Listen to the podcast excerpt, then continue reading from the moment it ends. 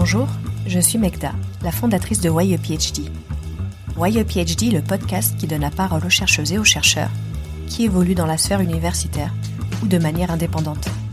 Parce qu'il y a autant de chercheuses et de chercheurs que de manières de faire de la recherche, j'ai voulu aller à leur rencontre. À travers chaque épisode, ces passionnés vous raconteront les processus qui les ont menés sur cette voie, les thématiques qui les habitent, mais également leur cheminement, parfois traversé de joie, doutes et remises en question. J'espère que cela vous inspirera et veillera votre curiosité. Bonne écoute Why a PhD a un an? Vous êtes de plus en plus nombreuses et nombreux à être au rendez-vous et je tiens à vous remercier. En lançant ce podcast, je n'imaginais pas toutes les perles que j'allais rencontrer sur mon chemin. Des parcours inspirants que j'aimerais vous partager également sur la newsletter de Why a PhD. Pour vous inscrire, c'est très simple. Rendez-vous sur le site whyaphd.com. Dans cet épisode, je reçois Joao Gabriel, doctorant en histoire à l'université John Hopkins à Baltimore aux États-Unis et fondateur du blog de Joao, un espace de réflexion politique. Pendant notre échange, il explique son évolution dans le monde de la recherche et son expérience de doctorant aux États-Unis. Bonne écoute. Bonjour Joao. Bonjour. Je te remercie d'avoir accepté de participer à cet épisode de Why a PhD. Tu es de retour aux États-Unis après sept mois passés en France et en Guadeloupe. Comment s'est passé ton retour? Alors ben déjà c'était un peu on va dire ambivalent parce qu'il y avait la joie de retrouver mon chez moi euh, à Baltimore en particulier. Donc c'est-à-dire retrouver un lieu qui est quand même celui que j'ai aménagé et pensé pour que je sois à fond dans le travail, avec un vrai espace dédié au travail, contrairement en France ou en Guadeloupe où je suis un peu moins, j'ai un peu moins un espace comme ça. Mais euh, c'était c'était aussi triste de laisser à nouveau la Guadeloupe, c'était aussi triste de laisser toutes les personnes qui comptent pour moi, qui sont en France et avec lesquelles j'ai j'ai beaucoup de liens quoi. Donc voilà, c'est je dirais un retour ambivalent. Tu m'as expliqué lors de notre échange pour préparer cet épisode que tu avais euh, dans un premier temps validé un master en histoire, puis ensuite tu as enchaîné avec un master en sociologie. Tu as ensuite fait une longue pause pendant plusieurs années avant, de, avant de te lancer en thèse, euh, pour plusieurs raisons. Euh, comment as-tu continué à nourrir ta recherche pendant cette période?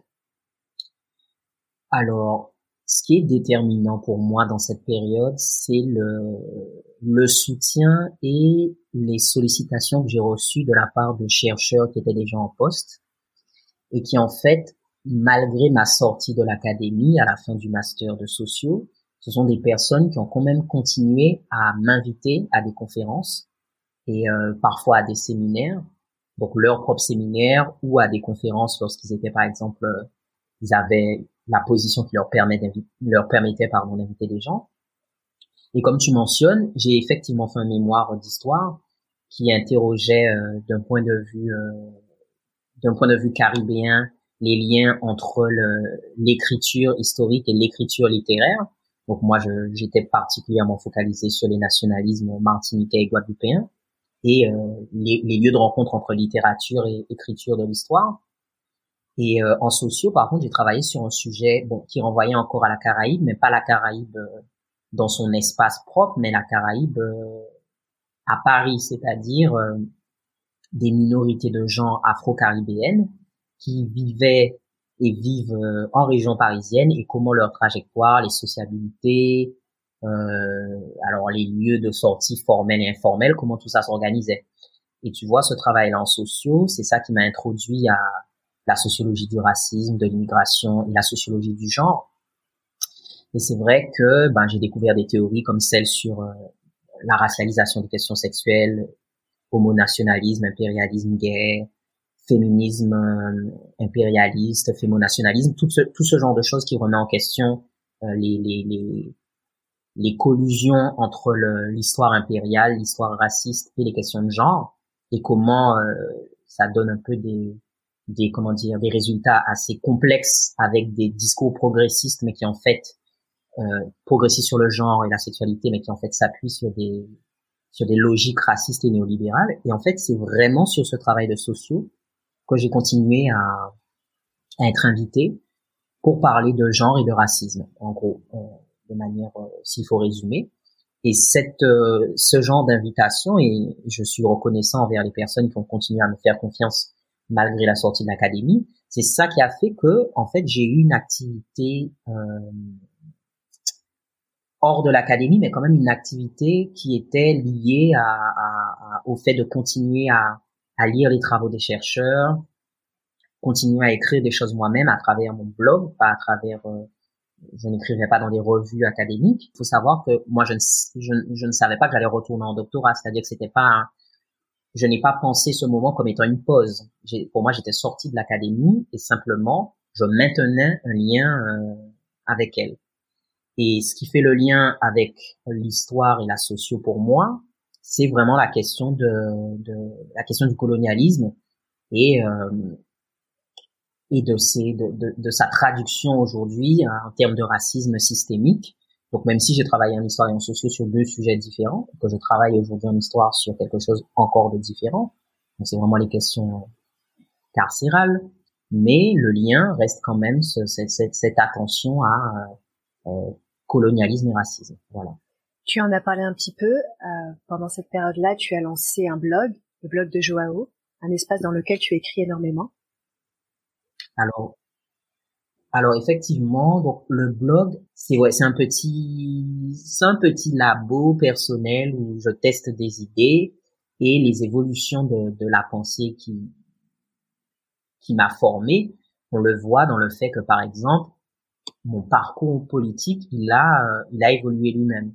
C'est-à-dire que ce que j'aime avec euh, cette trajectoire, la manière en tout cas dont j'ai, la manière en tout cas dont j'ai envie de montrer ma trajectoire dans le blog, c'est montrer comment, ben, quelle traduction ça a sur le plan théorique de changer de milieu, par exemple.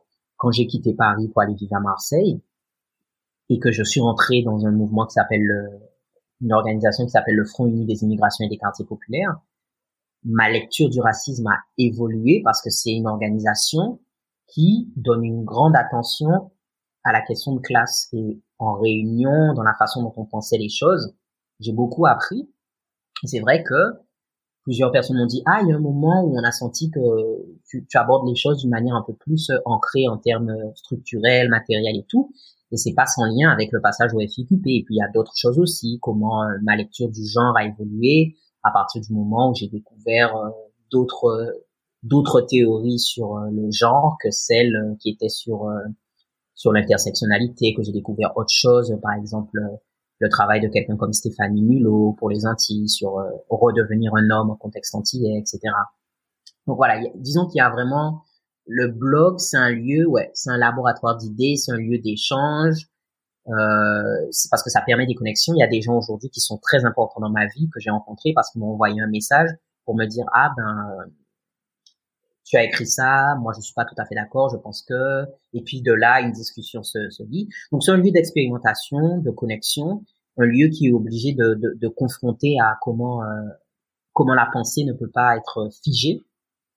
Et la dernière chose que je dirais, c'est que j'insiste beaucoup sur le la dimension d'évolution dans le blog parce que j'ai l'impression que un des, un des, un des écueils, on va dire, de la parole qui s'énonce un peu comme politique sur les réseaux sociaux ou ailleurs et tout, mais en particulier sur les réseaux sociaux, c'est que on a du mal à expliciter le changement d'avis, les trajectoires qu'on a eues. C'est-à-dire qu'il y a toujours une forme de performance, qu'on a toujours pensé certaines choses, parce que je pense que c'est le, besoin implicite d'avoir toujours l'air d'avoir raison. Or, j'ai pas l'impression qu'on apprend beaucoup quand on a qu'en face de soi des personnes qui donnent l'impression d'avoir toujours pensé ce qu'il fallait penser.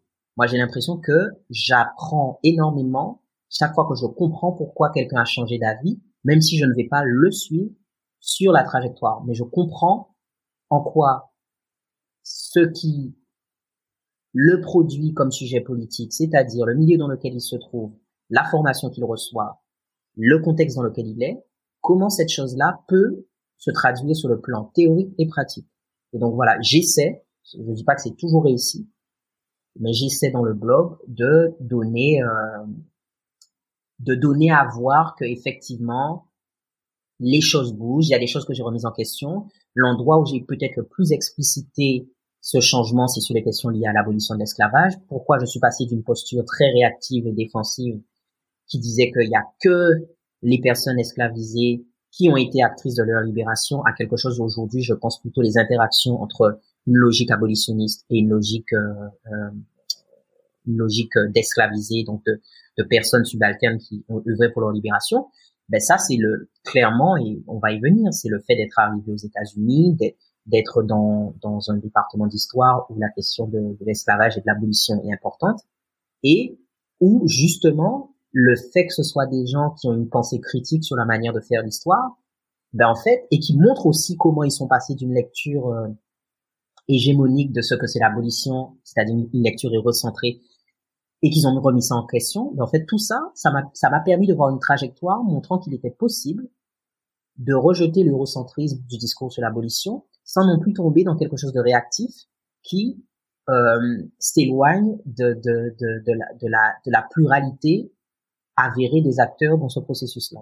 Et j'ai l'impression que c'est rendu possible parce que j'ai rencontré des gens qui n'ont pas euh, qui n'ont pas eu parfois la posture que j'ai pu rencontrer euh, par d'autres avec d'autres étudiants ou d'autres chercheurs qui consiste à donner l'impression qu'en fait il y a une vérité absolue et que en gros si on ne la comprend pas c'est qu'en fait on a un côté soit réactionnaire soit que soit qu'on fait de la mémoire on fait pas de la vraie histoire là j'ai vraiment rencontré des gens dont la manière dont ils explicitent leur parcours intellectuel mais a, permis et a rendu possible mon changement. Donc, voilà, très longue réponse pour te dire, pour qu'on ait un peu un background avant qu'on rentre dans le sujet précis du doctorat, qu'on ait un background de, pendant ce moment qui se vivait pas comme une pause, mais qui finalement était une pause avec la recherche, en tout cas avec l'académie, parce qu'il y avait un peu de recherche, mais avec l'académie, ben voilà comment le travail sur le blog, avec une autre rigueur, c'est pas la même rigueur parce que c'est pas des outils académiques, mais c'est une autre rigueur. Ma rigueur première dans mon blog, c'est la question de faire une critique efficiente du pouvoir et qui peut circuler parce que elle se veut euh, du mieux possible pédagogique. Donc, voilà tout ce qui, j'avais pas conscience que ça me préparait, mais voilà tout ce qui m'a préparé à avoir en plus du bagage master, mémoire et tout ça, avoir une autre lecture des questions que j'étudiais et en dehors de l'académie. Voilà. Et qu'est-ce qui t'a motivé finalement à te lancer en, en thèse? De plus en plus de personnes me disaient, ben, ce serait bien que tu fasses une thèse, etc. L'idée me tentait, mais j'étais pas encore vraiment à fond. Et ce qui a été l'élément déclencheur, c'est quelque chose qui n'a rien à voir avec euh, la recherche en tant que telle, ni même la politique, mais qui, qui, a, qui a à voir avec la mise en couple avec la personne avec qui je suis, euh, je me suis ben, finalement marié aujourd'hui. C'est que euh, j'ai réfléchi à ben, qu'est-ce, que serait mon avenir, quel, ben, comment je peux construire un foyer, il faut, bah, il faut, il faut, il faut une stabilité euh, dans l'idéal, bien sûr. Donc c'est là que je me suis dit, bah, pourquoi pas essayer de, de, de, de rentrer dans une filière que que je sais que je vais apprécier, donc la recherche. Voilà, c'est ça l'idée, euh, l'élément déclencheur, c'est ça, et c'est important de mentionner ça alors que ça n'a rien à voir avec la recherche, c'est quelque chose de, c'est un élément de ma vie personnelle qui a, qui a, qui a été vraiment l'élément déclencheur.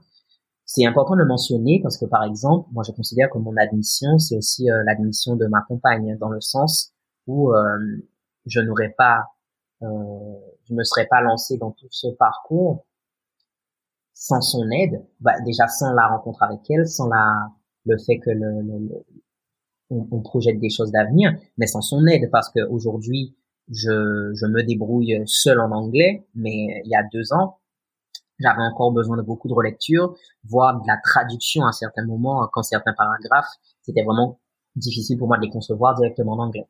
Donc il y a vraiment quelque chose où il faut se rendre compte de à quel point les personnes qu'on a autour de nous dans nos vies privées, en fait, c'est aussi c'est aussi nos relations amicales, familiales, amoureuses qui rendent possible qu'on puisse faire de la recherche. Ça, ça j'y crois pas qu'on puisse se lancer là-dedans tout seul sans le soutien et voilà. Donc c'est en plus des personnes qui étaient déjà des chercheurs en poste qui m'invitaient, comme je disais, ont déjà répété, ou qui ont accepté de m'écrire des lettres de motivation. Clairement, les, les, les, entre guillemets, les ressources humaines de ma vie privée, ça a été clairement décisif dans le fait de pouvoir se lancer. Tu es aujourd'hui doctorant en histoire à l'université de Pkitz. Pourquoi avoir choisi les États-Unis? Pour être honnête avec toi, la première raison, c'était pas tant le choix des États-Unis que le choix de ne plus être en France. Donc c'était ça la première raison. Et ensuite, j'ai hésité entre la Suisse, en particulier Lausanne et les États-Unis. Lausanne, pourquoi? Parce que je connaissais des étudiants et un professeur là-bas. Donc, ça, il y a une familiarité qui me donnait envie. Et puis, il y a beaucoup de, l'université de Lausanne m'a donné l'impression d'être une université politiquement très active sur des questions qui moi m'intéressent.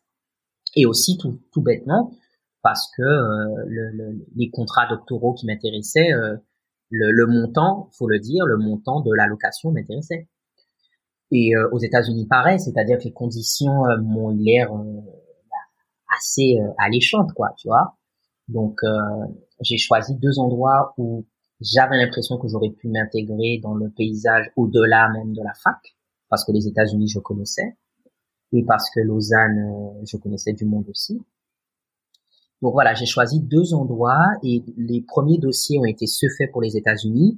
Et quand ça a marché, je t'avoue que j'avais pas envie forcément de tester. J'aurais pu continuer et me dire après je choisis parce qu'aux États-Unis quand, quand, on était admis, on avait une période de, je crois que c'était grosso modo deux mois avant de donner la réponse finale. C'est-à-dire on te dit vous êtes admis, mais t'as pas encore signé le contrat. On te, on te fait venir aux États-Unis pour que tu vois la fac, pour que tu rencontres des gens et tu as deux mois pour dire ben j'acte que ok je signe parce qu'il suppose bien évidemment que tu candidates à plusieurs endroits donc une fois que tu es admis tu as encore le choix de décider entre plusieurs universités qui t'ont admise donc voilà donc mais moi dès que dès que j'ai eu ma réponse euh, pour les États-Unis même si j'ai continué à réfléchir pour les États-Unis j'ai abandonné la Suisse à ce moment-là et je me suis dit ben voilà donc euh, je vais faire ça et c'est comme ça qu'on, que je suis là où, là où je suis aujourd'hui, quoi. Et du coup, euh, par rapport à la Guadeloupe, j'y ai pensé aussi, mais euh, c'est vraiment pour des raisons personnelles que j'ai choisi de ne pas de ne pas y rentrer pour, par exemple, recommencer un cursus universitaire, alors que la France, c'était vraiment des raisons plus politiques qui ont fait que je voulais la quitter. Et euh, finalement, je me j'ai choisi un un lieu qui n'est qui n'est pas du tout neutre hein, au regard des, des, des, rapports politiques, mais qui dans le rapport entre la Guadeloupe et la France est entre guillemets un peu neutre. Ça me fait sortir en étant aux États-Unis, je veux dire, tu vois, ça me fait un peu sortir de du face à face France Guadeloupe dans lequel j'étais peut-être un peu prisonnier et qui m'empêchait parfois de penser sereinement parce que je pouvais penser des choses mais peut-être pas sereinement. Et là quelque part, je continue à à travailler sur des enjeux qui renvoient à la Guadeloupe et à la France, mais en étant dans un, une sorte de troisième lieu. Donc, regarder les mêmes choses, mais avec un autre regard. Et euh, je trouve ça plutôt apaisant. C'est une sortie temporaire d'un face-à-face dans, les, dans lequel j'étais. Donc, je trouve ça plutôt intéressant d'avoir, euh, voilà, d'être dans cette expérience-là, en sachant évidemment qu'il y a des limites et que tout toute situation, tout point de vue par lequel tu regardes les choses, tout endroit, tout environnement, il biaise ton regard. Donc j'ai, c'est pas que je, je n'ai plus de biais, c'est juste qu'ils sont différents en étant aux États-Unis. Et euh, je sais que c'est un choix lourd de conséquences dans la mesure où, du coup, j'ai écrit un travail sur la Guadeloupe en relation avec la France, mais pas que, mais en anglais. Donc ça veut dire qu'il y aura tout un travail de réécriture à faire pour que les travaux soient disponibles aux gens que ça concerne en premier. Donc ça, je sais que c'est traduire, c'est réécrire. Hein. C'est vraiment pas juste redire la même chose, puisque là, le travail que je fais, le but, c'est de le rendre entre guillemets comestible et appropriable par des gens qui sont des universitaires américains. Donc c'est quand même des gens qui n'ont pas le même rapport, que ce soit aux questions coloniales ou aux questions euh, raciales dans l'historiographie. C'est c'est d'autres questions qui sont posées. Donc là, je fais un travail sur la Guadeloupe, mais appropriable par des gens dans un contexte universitaire américain, quand il faudra que ce soit euh, quelque chose qui circule dans un espace guadeloupéen et plus largement francophone, il va falloir réécrire. Donc je sais que c'est un choix qui, est, qui, qui comporte sa, sa, part de difficulté malgré les ouvertures que ça offre. Et aussi sur des questions toutes bêtes de marché du travail pour le futur. Euh, avoir écrit sa thèse en anglais, c'est euh, c'est quand même se prédestiner un peu plus à un marché du travail euh, anglophone donc ça veut dire que la Caraïbe francophone, je peux pas dire que c'est mort, mais en tout cas, ce sera plus compliqué. Et euh, donc ça veut dire que si c'est la Caraïbe, c'est la Caraïbe anglophone, si c'est l'Afrique, c'est l'Afrique francophone, euh, ou alors rester dans, dans, dans, en Amérique du Nord. Donc voilà, je sais que c'est un choix qui est euh, qui comporte autant de bénéfices que de, de choses avec lesquelles je vais devoir dealer et avec lesquelles je dois être conscient dès maintenant. Voilà. Comment s'est passée la transition France-États-Unis et quelles différences notoires tu soulèves entre les deux systèmes universitaires? Alors, dans cette transition, déjà, je pense qu'il faut, pour les personnes qui seraient intéressées par candidater aux États-Unis, je pense qu'il faut déjà avoir conscience de la, la lourdeur des candidatures. Donc, c'est-à-dire non seulement, euh, bien sûr, comme tout le monde, il faut avoir une idée du sujet, mais c'est une démarche qui est coûteuse en termes de temps et d'argent, ce qui est pas négligeable, parce que les, dans chaque fac où tu candidates, tu payes moi, j'ai payé entre 75 et 135 dollars par fac pour postuler, en sachant que ça ne garantit pas que tu sois admis et en sachant que même si tu es admis, tu ne seras, tu vas pas aller partout. Donc, il y a forcément de l'argent que, entre guillemets, tu perds. Donc, ça, c'est important. Et je dirais que pour que cette transition, euh, pour que cette transition soit réussie, il faut pas juste s'intéresser au thème, il faut qu'on a envie d'étudier euh, en recherche, il faut aussi s'intéresser à premièrement, à quel, dans quel endroit on a envie de vivre. C'est très différent. Vivre en Floride, c'est pas la même chose que vivre au nord-est. C'est pas la même chose de vivre, par exemple, dans l'Illinois. C'est pas la même chose de vivre en Californie. Et là, j'ai mentionné les aspects géographiques, mais il y a aussi les aspects un peu plus. Euh, les États-Unis, c'est un État, c'est un pays. C'est comment on appelle ça? C'est un pays fédéral, je sais pas comment dire ça. Mais bref, c'est pas, c'est pas la France. Euh, c'est pas la France dans la manière dont elle est organisée, les disparités locales se font peut-être encore plus sentir.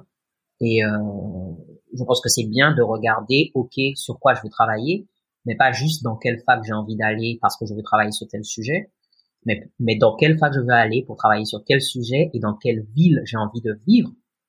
Et dernier point non négligeable, pour que la transition soit réussie, avec quel type de personne j'ai envie de travailler? C'est-à-dire ne pas juste regarder les récompenses académiques, les honneurs du directeur ou de la directrice avec qui on projette de travailler. Euh, vraiment essayer d'établir un dialogue. Alors si la personne n'est pas intéressée, elle va pas vous répondre elle va pas poursuivre. Mais lorsque la personne, le, professeur ou la, la prof manifeste un intérêt pour le sujet, vraiment poursuivre l'échange. Alors bien évidemment, c'est à distance si on est en France ou en Guadeloupe et qu'on essaie de partir ailleurs, au Canada, aux États-Unis, peu importe. Donc ce sera à distance, mais ne pas négliger ce moment pour essayer d'établir le contact, parce qu'il y a beaucoup de déconvenus. On peut vouloir travailler avec quelqu'un qui est euh, en axe et en parfaite euh, harmonie en termes intellectuels sur le sujet qu'on veut travailler, mais euh, peut-être que sa façon d'aborder l'histoire, c'est une façon qu'on trouvera trop conservatrice ou alors trop subversive. Donc moi, vraiment, c'est avant de, de, préciser sur ma propre transition, je pense que toute personne qui voudrait aller ailleurs pour un temps, voudrait passer un peu de temps à l'étranger avant de, de, revenir chez lui ou quoi, doit vraiment penser à des éléments pas, pas qu'intellectuels, mais des éléments de, de vie et de relation avec la personne avec qui on va travailler. Et moi précisément, ma transition entre France et USA, euh, elle est particulière, bon comme toutes, parce que je suis pas n'importe où aux États-Unis, je suis à Baltimore. Ça veut rien dire n'importe où aux États-Unis, mais je veux dire il y a beaucoup de villes qui ont des, des choses en commun, alors que Baltimore, je crois que Baltimore, elle a sa, elle peut être approchée de certaines villes comme Saint-Louis euh, en termes de galère économique et de la violence sociale qui qui règne, mais je trouve que il y a beaucoup plus de villes qu'on peut rapprocher entre elles que Baltimore, par exemple. Donc, je suis pas juste à Hopkins, je suis pas juste aux États-Unis, je suis à Baltimore. Donc, il a fallu comprendre cette ville, l'apprivoiser. Il a fallu accepter d'être dans une université super, en tout cas, s'accommoder. C'est pas quelque chose de difficile, mais quand on a certaines idées politiques, ça fait réfléchir. Mais s'accommoder d'être dans une université super riche, qui est le premier employeur de la ville, et une ville qui est sinistrée et qui est, qui est pauvre. Donc ça, c'est aussi quelque chose à prendre en compte. Euh, en fonction des idées qu'on a, on va pas forcément se sentir bien. Donc il faut créer sa relation avec la ville, se dire pourquoi on est là, etc. Euh, un des grands avantages de Baltimore, c'est à 40 minutes de Washington. Je parle en voiture, 40 minutes en voiture de Washington, deux heures à peu près en voiture de Philadelphie, trois heures à peu près en voiture de New York. Donc, ce que j'aime avec cette ville, en plus de ce qu'elle peut avoir comme euh, qualité malgré ses difficultés. Et l'une des qualités, c'est vraiment le, les liens que les gens y créent. Euh, les gens, ils n'ont pas le temps de, de, de, se la péter, le cinéma, les machins comme ça, ils n'ont pas le temps. Donc il y a des trucs en termes de sociabilité qui sont bien. Il y a aussi beaucoup de choses qui ont rendu cette transition euh, intéressante. C'est le fait de, de voir qu'à Baltimore, beaucoup de d'éléments de, la sociabilité sont pas marchandisés. C'est-à-dire que j'ai l'impression que quand j'étais à New York ou quand j'étais en Californie pour un court séjour de recherche avant de faire mon doctorat, tous les trucs que tu veux faire cool sont payants. À Baltimore, étant donné que c'est sinistré et qu'il y a beaucoup d'endroits qui sont vides, beaucoup de bâtiments, de, de, de d'habitation ou d'immeubles publics qui sont vides, en fait, les lieux où les gens se rencontrent pour sortir, c'est pas nécessairement des lieux où tu vas payer, où tu vas consommer. Ce qui fait qu'il y a une, grosse, une grosse dimension domestique de la vie à Baltimore pour s'amuser. Et ça, je trouve ça génial. Alors, ça veut dire que quand tu arrives, quand tu connais pas encore de gens, tu peux avoir la fausse impression qu'il y a peu de lieux où sortir, mais il y a peu de lieux de consommation où sortir, mais il y a plein d'endroits où sortir, c'est-à-dire chez les maisons de tout le monde.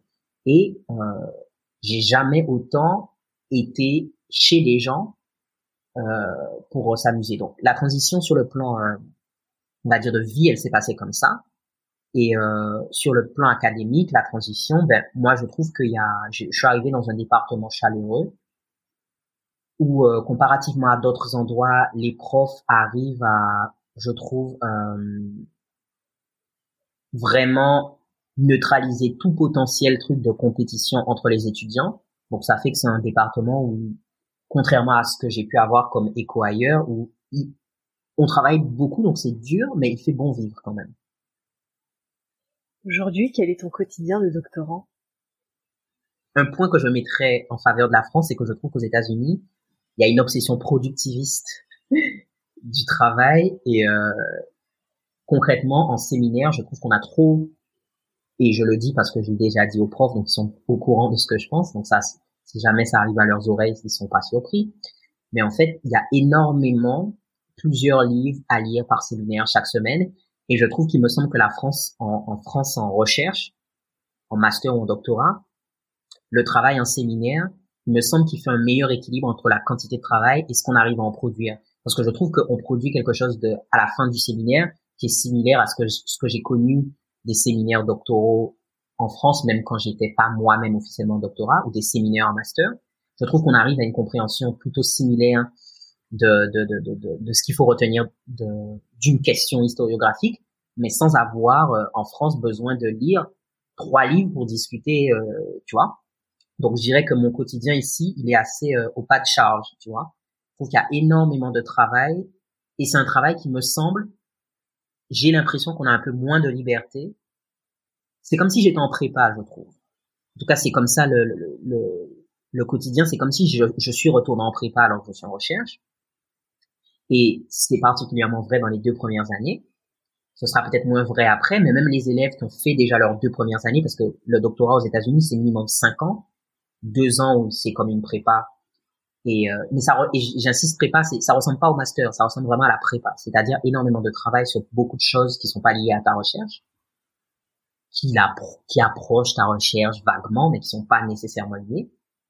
Donc voilà, c'est un quotidien comme ça, tous les jours, euh, énormément de boulot, des séminaires pas tous les jours, mais la préparation d'un séminaire demande tellement de temps que voilà, c'est c'est c'est vraiment euh, lire, lire, lire, lire et euh, et ouais, des formes de, de, de des formes d'examen qui demandent énormément de qui demandent une exploration très approfondie du champ, euh, ce qu'ils appellent les field exams. C'est à peu près une centaine de livres à lire par thème. il y en a trois. Il y a trois listes à faire cette année. Tu constitues ta liste à peu près fin août, septembre ou un peu plus tard. Tout dépend de comment tu avances. Tu constitues ta liste d'une centaine de bouquins sur cette question historiographique et euh, on sera bientôt interrogé euh, à l'écrit, à l'oral là-dessus. Donc voilà, c'est un quotidien qui est vraiment, je peux dire, des fois limite, je suis en désarroi. Mais mais j'ai l'impression que je serai content euh, de tout ce que j'ai appris une fois que c'est fini. Ce que je veux dire, c'est qu'il y a des, du bon des deux côtés. Et par exemple, euh, autant je vais mettre en avant peut-être euh, un rapport moins productiviste au travail en France et que je trouve euh, plus efficace par rapport aux États-Unis à cette masse d'informations qu'il faut accumuler, assimiler avec une quantité de travail qui qui peut être assez déroutante quand on vient d'un cursus français. il y a quand même des choses qui aux États-Unis peuvent être positives, comme la relation peut-être un peu moins hiérarchique entre les enseignants et nous. Alors, la relation n'est pas moins hiérarchique dans sa structure, elle l'est dans sa forme. C'est-à-dire que de fait, euh, je sais très bien qui sont mes camarades et qui sont mes profs. La différence, elle est flagrante, elle est, elle est pas, comment dire, elle est pas, elle est pas institutionnellement moins lourde. Elle est très lourde institutionnellement. Mais par contre, elle est pas scénarisée comme en France où la majorité des échanges qu'on va avoir dans le contexte universitaire sont vraiment performés, exprimés autour de ce rappel de la hiérarchie. Là, aux États-Unis, tu sais très bien qui sont des profs, tu sais très bien entre les profs qui a même des relations de pouvoir entre eux, c'est évident. En tout cas, structurellement, c'est évident. Par contre, ce n'est pas quelque chose qui est réitéré dans tous les rapports du quotidien. Et du coup, je trouve qu'en fonction de, de, ben, de la façon dont on a envie de travailler, ça peut être un plus. Ça va, ça va peut-être pas plaire à tout le monde, mais moi j'avoue que ça me plaît de pas avoir l'impression de dealer avec les notables du village en gros, et d'avoir l'impression de pouvoir dire à des gens, ben moi j'aime pas tel exercice par exemple, sans avoir l'impression qu'ils vont me le faire payer, ou alors payer brutalement. Peut-être que ça va pas être apprécié, mais je vais pas le payer comme j'ai pu payer certaines critiques que j'ai faites dans le contexte univers français en étant étudiant, où j'ai bien vu qu'il y avait vraiment quelque chose où il y a une limite à l'idée de d'esprit critique. On nous prépare à l'esprit critique, mais avec certaines personnes, il y a une limite. Je veux vraiment pas idéaliser euh, encore une fois les États-Unis parce que comme je l'ai dit, je trouve qu'il y a un, rapport productiviste au travail que moi je trouve très néfaste. Mais il y a des choses qui, pour le coup, sont positives et euh, c'est peut-être pas vrai partout, mais ça a l'air d'être vrai dans assez d'endroits pour que ce soit une différence significative notable avec la France, puisque je me base pas que sur ma propre expérience. Je discute aussi avec d'autres camarades français et ou francophones, en tout cas qui n'ont pas fait leurs premières années d'études aux États-Unis et qui y arrivent comme moi un peu tardivement, donc c'est-à-dire soit pour leur master, soit pour leur doctorat, et qui sont aussi assez surpris des rapports euh, avec les profs qui sont pas aussi marqués par, euh, encore une fois, la réitération de qui est le chef, qui est le boss. Et c'est c'est pas que pour, euh, je prends l'exemple de l'université, mais j'ai pu voir ça aussi ailleurs. Quand je suis allé chez le médecin, c'est des trucs tout bêtes. Hein. Euh, c'est c'est pour de très mauvaises raisons. C'est parce que l'accès aux soins est tellement lié à l'argent et à la classe sociale que les, les médecins se comportent avec moi comme un client, comme si j'étais un client plutôt que de se comporter avec moi comme euh, moi je sais pas j'ai peur d'aller chez le médecin en France. Je trouve ça très désagréable. J'ai l'impression d'être stupide de jamais bien comprendre de toujours mal faire les choses. Moi j'ai l'impression quand je vais chez le médecin aux États-Unis qu'il y a quelqu'un qui m'attend et même s'il s'en fout de moi même s'il m'aime pas mais il va faire semblant que je suis un petit peu le roi parce que je suis vu comme un client mais c'est pour des très mauvaises raisons hein. donc c'est pour ça que le but c'est pas d'idéaliser le but c'est d'essayer de voir pour les gens qui veulent réfléchir à faire un cursus peut-être ailleurs qu'en France, c'est juste de dire il y a des différences qui vont être notables et il faut pas juste réfléchir en termes de quel sujet on a envie de traiter, mais aussi quelle vie on a envie d'avoir, quel type de rapport on a envie d'avoir avec les gens. Parce que je pense qu'il y a des personnes qui sont peut-être plus à l'aise quand les choses sont hiérarchiquement plus visibles, qui vont pas spécialement euh, se sentir à l'aise dans des univers où la sociabilité est, différente.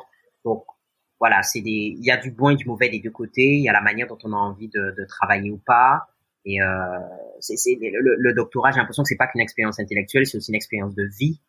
C'est aussi un rapport humain. C'est, c'est, c'est voilà, c'est plein de choses qu'il faut se demander. C'est aussi un, des formes de sociabilité, un endroit où on a envie de vivre ou pas. La question des villes est importante. Euh, donc ça, c'est des choses sur lesquelles je reviens souvent, mais j'insiste parce que ça me semble, ça me semble important. Et le dernier point, c'est que j'ai pas l'impression et je veux pas que ce soit pris comme un avis que je donne ou je dis ce qu'est la France ou ce que sont les États-Unis sur le point universitaire.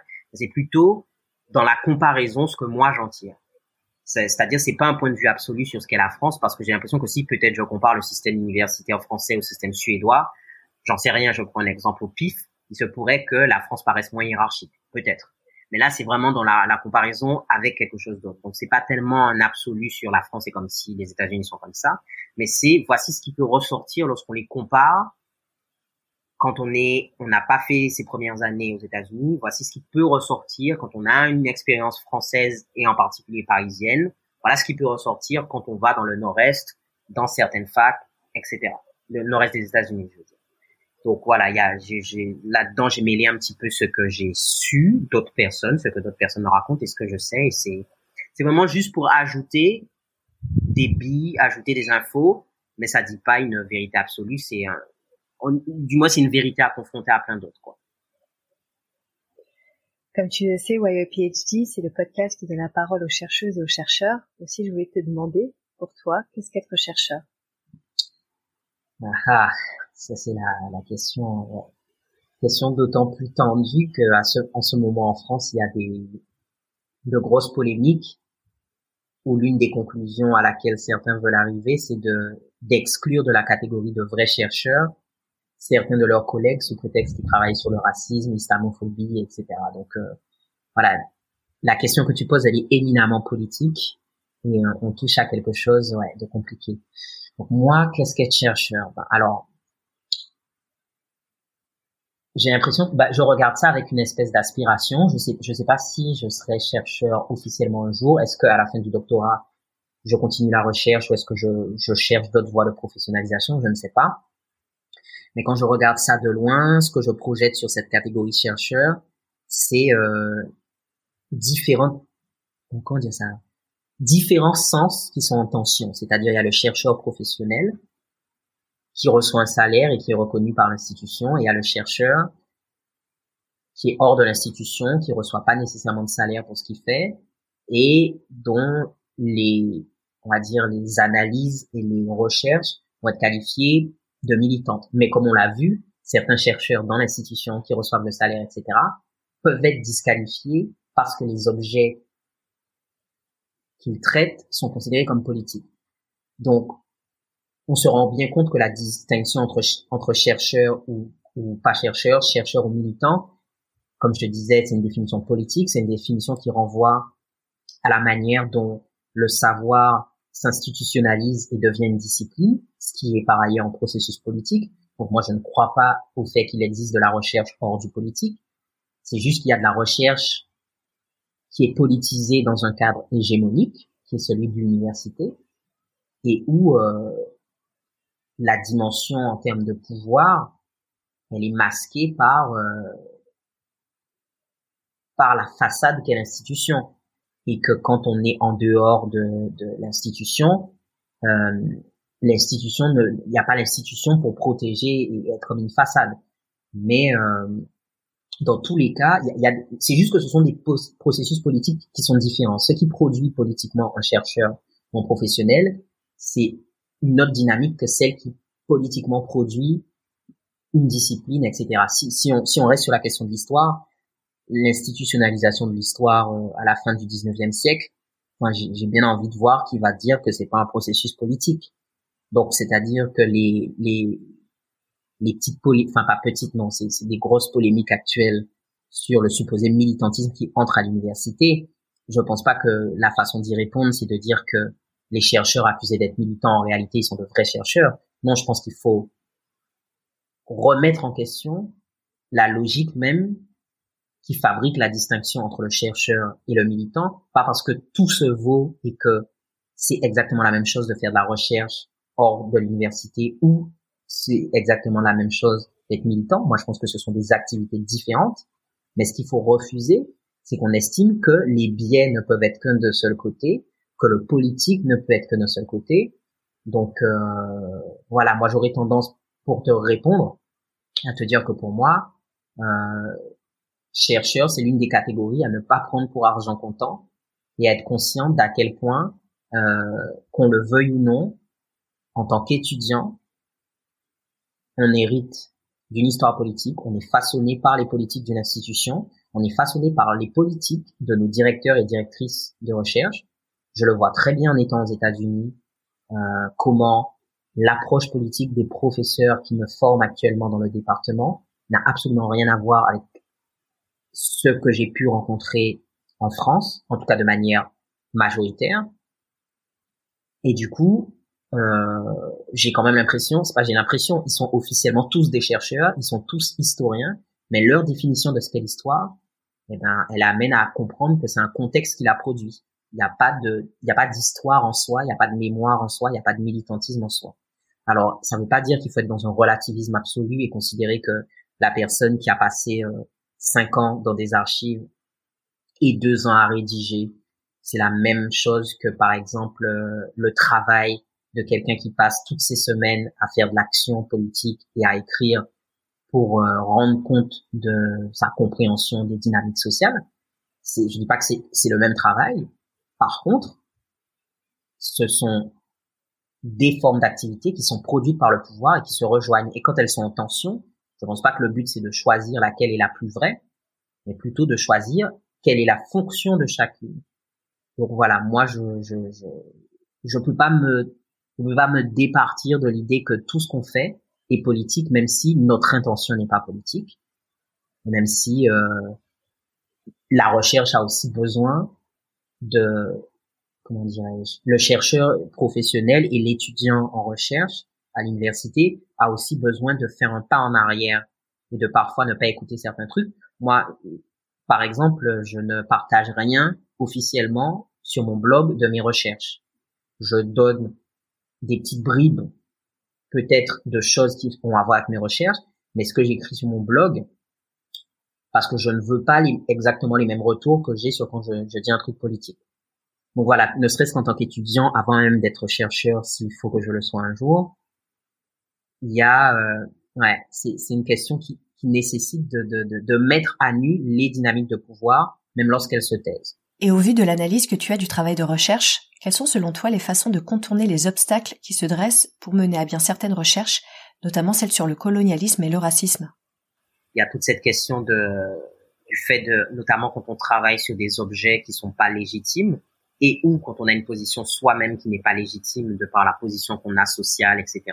Si on appartient à des classes sociales euh, qui sont euh, traditionnellement exclues de l'université, ce genre de choses, l'importance de se constituer en réseau, euh, elle est vraiment importante et je le vois, on le voit en France dans des milieux universitaires où la violence que les chercheurs subissent amène à bah, essayer de rejoindre les forces. Je le vois aussi aux États-Unis, même si c'est une autre histoire et c'est peut-être des réseaux qui sont un peu plus euh, anciens à voir, mais j'ai l'impression.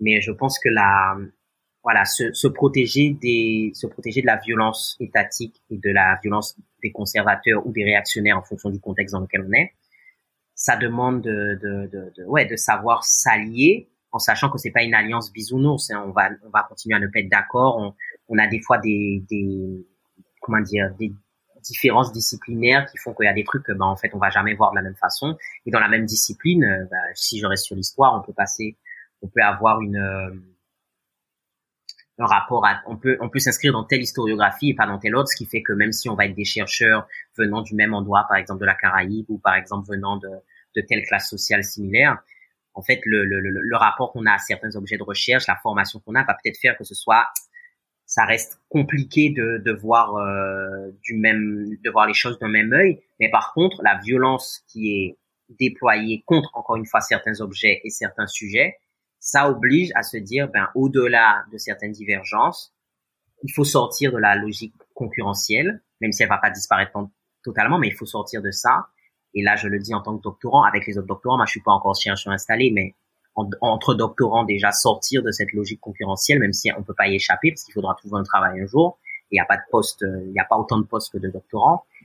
Donc sortir de cette logique concurrentielle, sortir des logiques d'anathème aussi, c'est-à-dire ben, arriver à discuter de, de, de ce qu'on aime, de ce qu'on ne comprend pas ou de ce avec quoi on n'est pas d'accord, sans euh, vouloir exclure les gens de, de, de, de, ce qui serait la vraie démarche euh, étudiante scientifique et plus tard professionnelle scientifique. Et euh, ouais, je pense que ça demande dans un contexte, dans un terrain miné comme celui, ceux dans lesquels on est, aux États-Unis, les offensives contre la critical race theory et en France contre le soi-disant islamo-gauchisme, c'est encore pire en France parce que c'est même pas comme contre un vrai objet de recherche. C'est un truc, un épouvantail. Ça demande, ça oblige à une certaine forme d'humilité, ça oblige de repenser son rapport aux autres. Ça, ça oblige de, je pense que ça oblige à une certaine rigueur dans le rapport aux autres et euh, et aussi penser les contradictions, mais pas juste celles des autres, mais les siennes. Moi, si je prends le, cas de mes contradictions, c'est que j'ai été, entre guillemets, poussé à aller dans un endroit qui est encore plus hégémonique que l'Europe en termes de rapport de force politique, pour pouvoir penser plus librement des choses contre euh, le colonialisme français. Donc c'est-à-dire que pour sortir des logiques hégémoniques du discours en France, je suis allé quelque part qui est un endroit qui en fait dans les rapports internationaux est plus hégémonique. En gros, les États-Unis me donnent la possibilité de dire des trucs qui me semblent plus contestataires et moins conservateurs, mais je le dis depuis un lieu qui, au fond, dans les rapports d'hégémonie, euh, c'est quand même la première puissance impérialiste. Ben ça, tu vois, c'est une contradiction que je pense en me disant, ben voilà, il n'y a pas de pureté. Pour pouvoir dire ce que j'ai à dire sur la France, je suis quelque part qui est pire que la France. Mais sauf que comme c'est son rapport, le rapport des chercheurs américains n'est pas troublé par la Guadeloupe, la Martinique, c'est pas leur problème. Je veux dire, il y a moins d'enjeux de, c'est, pas leur histoire. Ils ont aucun problème à parler de la révolution haïtienne. Ça veut pas dire que c'est fait, euh, que tout le monde a le même point de vue, que suis pas en train de dire tout le monde est radical, tout le monde est décolonial, tout le monde est, etc. C'est pas ce que je dis. Mais c'est juste que l'antagonisme et les barrières qui vont être mises sur une certaine parole portée contre la France, elle n'est pas la même selon que tu te trouves à Paris, Marseille ou à, je sais pas, Boston ou Baltimore. Donc, je pense aussi que c'est ça, c'est que quand on réfléchit en tant qu'étudiant à sa position et aussi quand on veut être chercheur, c'est aussi se dire, mais en fait, l'humilité, c'est c'est pas juste le travail que je fais, c'est aussi penser ma position et pas juste pointer les contradictions des autres, parce que la concurrence dans ces milieux, parce que c'est un milieu, comprendre ce que c'est un chercheur, c'est comprendre aussi, encore une fois, les logiques concurrentielles, et j'ai l'impression que les logiques concurrentielles amènent à cibler euh, les positions de pouvoir des autres, mais jamais comprendre les siennes. Par exemple, tu vas avoir des gens, on va leur reprocher de venir de d'espaces euh, minoritaires ou de classes sociales minoritaires, et puis par exemple d'aller dans les Ivy League ou alors euh, en restant en France d'occuper des positions euh, qui sont dites de pouvoir, déjà ce qui est rare. Et tu, tu peux avoir des discours contre ces personnes-là comme si ces personnes-là incarnaient elles seules euh, la transition du transfuge de classe, etc. Et je me dis, mais en fait, il faut bien regarder. Tu peux avoir quelqu'un qui va dans sa Ivy League, va dans ailleurs que change de classe, tu vois, et a accès à des positions de pouvoir à l'université. Et en fait, cette personne-là peut par son travail, contribuer à, euh, comment dire, être dans un dialogue avec la pensée politique, le travail des militants, euh, qui peut être parfois plus intéressant que des gens qui n'ont pas cette position de pouvoir, qui restent par exemple dans des espaces minorisés de la recherche, donc c'est pas les, les, les, grandes villes, etc., mais qui par exemple ont un rapport hyper conservateur à la politique, hyper conservateur euh, au, à la transformation sociale, et je me dis, ben en fait, il y a aucune des deux positions qui est mieux. Dans les deux, tu as de la contradiction. D'un côté, tu as des gens qui effectivement sont dans des universités où euh, ils ont plus de ressources pour penser les choses librement, mais parce qu'ils sont dans des universités qui sont des espèces de parasites d'accumulation du savoir, parce qu'elles ont les moyens de s'approprier tout. De l'autre côté, tu as des trucs où en fait, ben effectivement, ce sont pas des universités rapaces parce qu'elles sont dans des territoires du sud, elles ont moins de logique d'accumulation et de dépossession comme ça. Mais par contre, il y a peut-être deux, trois personnes qui sont là et euh, qui en fait euh, sont hyper conservatrices, etc., etc. Donc c'est pas vrai partout, hein, mais c'est juste pour dire que voilà, pour moi, il y a vraiment quelque chose de, je reviens sur ce mot, de l'ordre de l'humilité. C'est c'est vraiment pas de la fausse modestie, c'est juste une humilité de se dire, on est des étudiants, on sera peut-être, si on reste dans ce milieu, on sera peut-être des chercheurs. Et en fait, on va se retrouver dans des lieux différents selon la fracture nord-sud dans des universités différentes, dans des disciplines et des formes de départements qui n'ont pas les mêmes logiques politiques, les mêmes moyens.